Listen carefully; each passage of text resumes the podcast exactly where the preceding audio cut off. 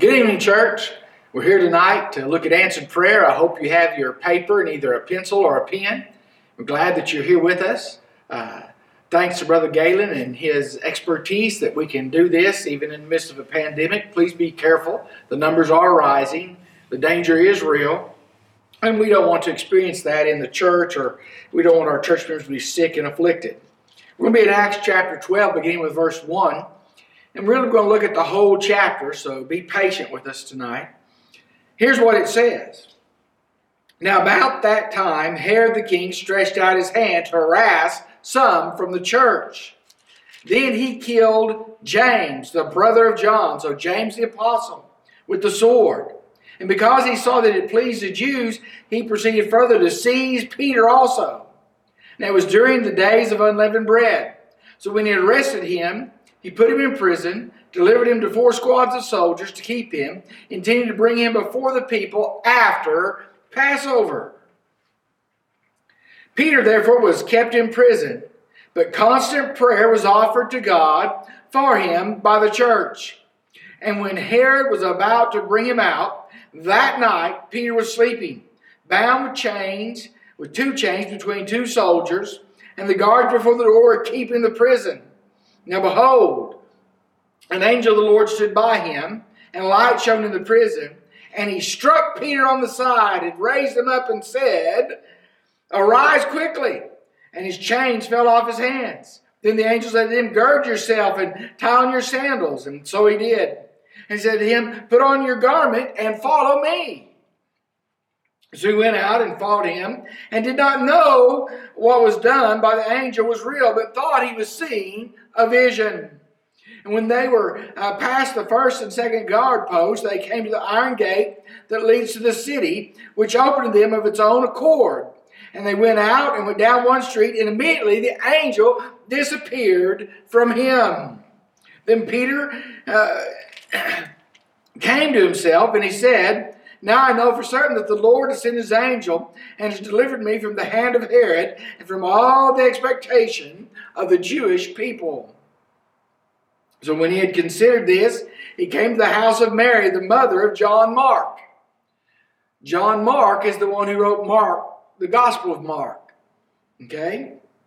It says specifically the mother of John, whose surname was Mark. And uh, many were gathered together, together praying. And as Peter, as, as Peter knocked at the door of the gate, a girl named Rhoda came to answer. When she recognized Peter's voice, because of her gladness, she did not open the gate, but ran in and announced that Peter stood before the gate. But they said to her, You're beside yourself. She kept insisting uh, that it was so, so they said, It is his angel. Now Peter continued knocking, and when they opened the door and saw him, they were astonished. But motioning to them with his hand to keep silent, he declared to them how the Lord had brought him out of the prison. And he said, Go tell these things to James. That's James, the half brother of Jesus, the leader of the church of Jerusalem. He said, Go tell it to James and the other brethren. Okay, that would be the other apostles. And he departed and went to another place. And then, as soon as it was day, there was no, no small stir among the soldiers about what had become of Peter. But when Herod had searched for him and not found him, he examined the guards and commanded that they should be put to death. And he went out and down to Judea to Caesarea and stayed there. We're going to pause there and go over this first part and uh, then look at the last part of the chapter. Uh, let's pray. Father, give us your wisdom and insight into this. Teach us about prayer and, Lord, how our prayers are answered by you, whether we believe so or not. And Father, strengthen our faith that we would pray in a way that is pleasing to you and bring glory to your name. It's in Christ's name I pray. Amen. Well, now for your pencil and paper, I want you to write down a couple of questions and then try to remember an answer or write down an answer. The first question is this Is there a time has there ever been a time when you prayed and prayed and, and you asked for God for something and He just basically said no and you were so disappointed? And then later, looking back on it, you see how that would have been detrimental to you. And you were thankful for God that He didn't answer that prayer the way you wanted it answered. If you can think of a time like that, then write it down. I can remember uh, being a young pastor that a large uh, pulpit committee had sent word to me that they were coming. It's from my home church in, in Hot Springs, the Second Baptist Church. And they were a large church, way past my capacity to lead.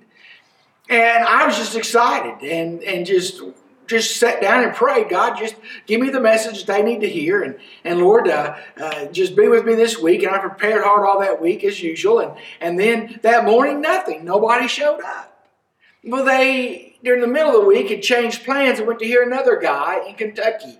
And he had his doctorate and et cetera, et cetera. He was an excellent preacher, uh, far better than me. And they ended up calling him. And he hadn't been there a year when trouble began to abound. And the church, by the time he was there a year and a half, split in half. 800 went with the new church, 800 and something stayed with the old. But during that year and a half, they put him and his family through turmoil, through, through the fire. They were awful. And I had to thank God that he hadn't answered my prayer. Lord, let this be so. Because it would have probably destroyed me and any chance I had of future ministry. Now, the second question is this Can you jot down a time when you prayed and God answered it just almost immediately, almost in a sudden or dramatic way? And uh, I can remember, uh, again, being a pastor in a, a, church in North Little Rock, and uh, there was an individual who, I, I don't know how to say it, it's not right to say he had power, but Let's put it this way if he was for the budget, the budget passed. If he was against the budget, the budget wouldn't pass. If we were trying to do a ministry, if he thought it was a good idea, the church would vote to do it. If it was a bad idea, the church, if he thought it was, it wouldn't go. He basically held sway on what the church did or didn't do. And he and I sort of, we, we didn't get crossways, but, but we didn't agree. As a matter of fact, we're direct opposite ends. He, he visited in my office, and I figured this was it that he was going to mount a, a charge against me. And I was very interested to hear what he had to say. And, and I'd been praying all night because I was so upset about it. I'd been praying all night that God would take care of this. And he began to talk about how he liked the way the church was, the people we had. He didn't see a need for all these new people to be joining the church, and that, that especially some of the ones that I was bringing in didn't do the church any good. He, he couldn't believe they could be tithers, they weren't, quote unquote, his kind of folks.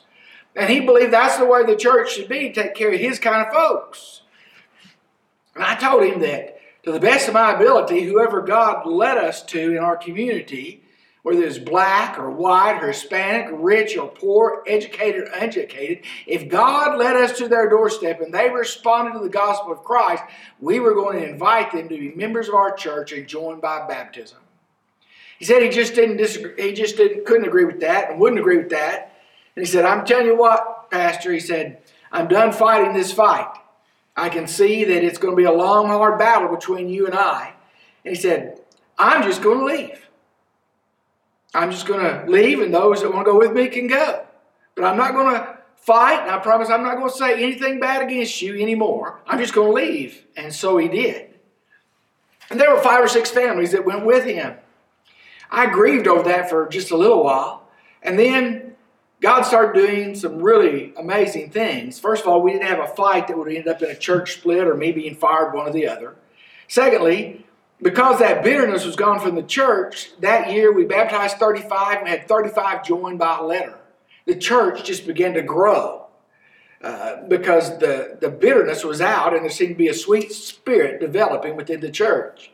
Eventually, a few of those came back that had left and had seen the error of their ways. And they said he really thought we couldn't make it financially without him, is what they told me. And secondly, without his leadership, he was sure the church was doomed to fail and fire me like they should have. And God just took care of that. He just answered in a dramatic way because this guy was a fighter. He was known for that, and he just got up and I'm done. It was very dramatic to me. And maybe you have even better uh, things that you wrote down how God dramatically answered your prayer. Now, I'm going to look tonight, and you, you heard the story, at a dramatically answered prayer. But what I want us to realize, God did this in spite of some of those praying who didn't really believe it would happen. I know that from what Scripture tells me. They didn't really believe God was going to deliver Peter, and he did it in a dramatic way. But the truth of this scripture is something we need to remember. God answers our prayers often in spite of us. God answers our prayers often in spite of us. See, God is faithful to his children. He answers our prayers. He especially answers them when they're according to His will and when uh, they're going to bring glory to Him. He answers them when there's work to be done and He's going to deliver some people. We need to understand that. And so we're going to answer, uh, God answers prayers, and remember this that He's faithful to answer us. So let's look at this scripture a little more. First of all, realize the background. Verse 1 gives us some of that background. It says this. Now, about that time, okay, that's after, we're going to discuss after several things have happened in this new church. About that time, Herod the king, Herod's son, stretched out his hand to harass some from the church. Then he killed James, the brother of John, with a sword, and because he saw that it pleased the Jews, he proceeded further to seize Peter also. And then he tells us it was during the Passover and he kept him there. So, what's the background? What's the situation? Really, the situation is a deadly one. Uh, the church has been birthed at Pentecost, is what's happened. Christianity was spreading like wildfire. Seven deacons had been appointed to serve the widows. The apostles were teaching and preaching and doing miracles. Stephen, uh, one of the seven, had been martyred uh, Saul, who had persecuted the church, had been the chief persecutor, had been converted to Christ, and now preached Christ crucified and raised from the dead. And we need to know that Peter had been performing miracles. He had raised Dorcas back to life. Uh, Cornelius, uh, uh, the Gentile, had been saved. Okay, Antioch, the church that had been founded, and it was there that they were first called Christians, which means little Christ. That was their reputation. They were little Christ. They were living in such a way that Christ shone through their words, their deeds, their action. That should be our goal to be little Christ, Christians of the party of Christ, representing Christ wherever we go. And all this breathless activity and the Holy Spirit causing the church to grow, everywhere was seemed like everyone and everywhere, everywhere was coming to Christ. And then King Herod steps in. King Herod is a wicked, just like his father, Herod the Great, had been. And uh, the reason it's so dangerous is he arrested uh, James, the apostle, and had him killed with the sword. And then when he saw that it pleased uh, the Jewish people, he had Peter arrested. Now, because he can probably remember Jesus being brought to him during that Passover time and all the tumult there, he decided to wait till after Passover. So it was during unleavened bread, head towards Passover, and Peter was kept in prison. Mark these words. He intended to do to Peter just as he had done to James. After all, James was an important apostle, but Peter was the head. If you cut a head off, this Christian movement will die, or so he thought. And so he arrested him. Uh, he was going to bring Peter out. And uh, there it is. Peter in danger of his life. There he is, Peter, chained between two guards, two more uh, guarding the way into the prison, and, and they switched out guards on a regular basis, a Roman cohort. cohort. Can't say that word. So the situation was dangerous. Now, our situation may be dangerous today, but God is still able to deliver in spite of some of our unbelief. But we should rather have the blessing of belief, knowing that God is able, that God is faithful, that He answers our prayers, that He's for His children, for you and for me, because of the blood of Christ upon us as we've accepted Jesus as our personal Lord and Savior. Now, I'm going to say something that's going to sound negative, but I want you to understand it's true. If you haven't accepted Christ, God doesn't have to answer your prayers, He doesn't have to hear your prayers. You're not His child. But if you have, He cares to hear for you. That's why He says, Cast your cares upon Him because He cares for you. That's why the Bible says, I will trust in God, the God of my salvation. I will not fear. Do we understand that? So, trust in God. Pray, believe Him. The second thing that I see here is point B is salvation was dramatic. So not only was the situation dangerous, the salvation was dramatic. When you read verses 5 through 16, we hear of it. Peter's in prison. The church is praying, is what uh, verse 5 says. Peter's kept in prison, but constant prayer was offered to God to him by the church.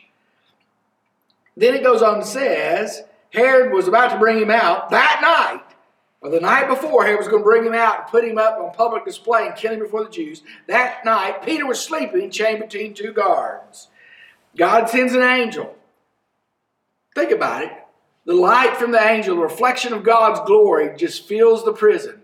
Uh, there's such a deep sleep. The two soldiers sleeping with the guy chained between them felt safe. They're sound asleep. Peter's sound asleep. The light doesn't wake anybody up. That's a sound sleep. But such a sound sleep that the angel has to read down and says he struck Peter in the side, raised him up, said, Get up, put your shoes on, put your outer cloak on, come with me. Okay? Now, I was wondering how could Peter not wake up in the midst of all that? But you see, Peter had already been delivered once from prison by God. You find that in Acts chapter 5, verses 17 and 18. And Peter was just at peace. No matter what happened, live or die, he was in God's hands. Now, I'm not being fatalistic. God gives us sense enough to take care of ourselves and get out of harm's way, or some of us he does. Uh, but he was at peace, whatever God's will was. James had been killed, Stephen had been martyred. Uh, if he was going to be martyred, he was at peace, sleeping, waiting for the day. See what God would do when he came before Herod and the rest of the folks. But that wasn't God's plan because, again, believers were praying. They'd gathered in there. See, God had a plan, and He was going to uh, accomplish that plan. And He sent the angel, He loosed the chains, um, He went straight to, uh, to where they go out the gate, they went down the street, the angel disappeared, and Peter went to where he knew the church would be gathered together praying. That's in verses 10 through 12. Now, there were a bunch of scared folks there. I mean, think about it. Nobody did anything about Stephen being martyred. Nobody did anything about James being martyred. And now Peter, the leader uh, of all the apostles, is arrested and facing death. What's going to become of them? And they've been gathered together praying. Okay? What's going to happen next? And we see Peter knocking on that door, that gate, that door that led into the inner house uh, where Mary, the mother of John Mark, one of Jesus' followers, was. And we need to understand that Peter knocks, and when the little girl, I don't know whether they had a peephole or what, when she peeks out and sees it's Peter, she's so excited she didn't even open the door. She runs and tells everybody else, Peter's at the gate, Peter's at the gate. They won't believe her. They say, Oh, you're beside yourself, you're seeing visions. And then somebody said, Well, maybe it's his spirit. Maybe they've already put him to death. I can hear it. Can you hear it? When Peter just keeps knocking, they finally open the door. They're just astounded. How could he be here? What exactly had they been praying for? That God would deliver Peter. Are we that way sometimes? Do we really pray believing God's going to do it, and then when He does it, we're just flabbergasted? Are we so surprised that God would answer our prayers that we don't really believe what we're praying for? Is maybe our prayer life weak because we don't have that element of faith knowing that God answers his kids? We need to strengthen our faith. Do we understand that? So Peter tells them what's happened. He says, Now y'all go and, and you tell James, and you tell the other disciples, in other words, the other apostles. I can imagine the apostle John. He's lost his brother, he's grieving over that, and now one of his best friends, one of his mentors, Peter, is arrested. What's he going to do? Because it was always Peter, James, and John that were in that inner circle that went wherever Christ went. The closest of the close. And now it looks like two of them are going to be gone.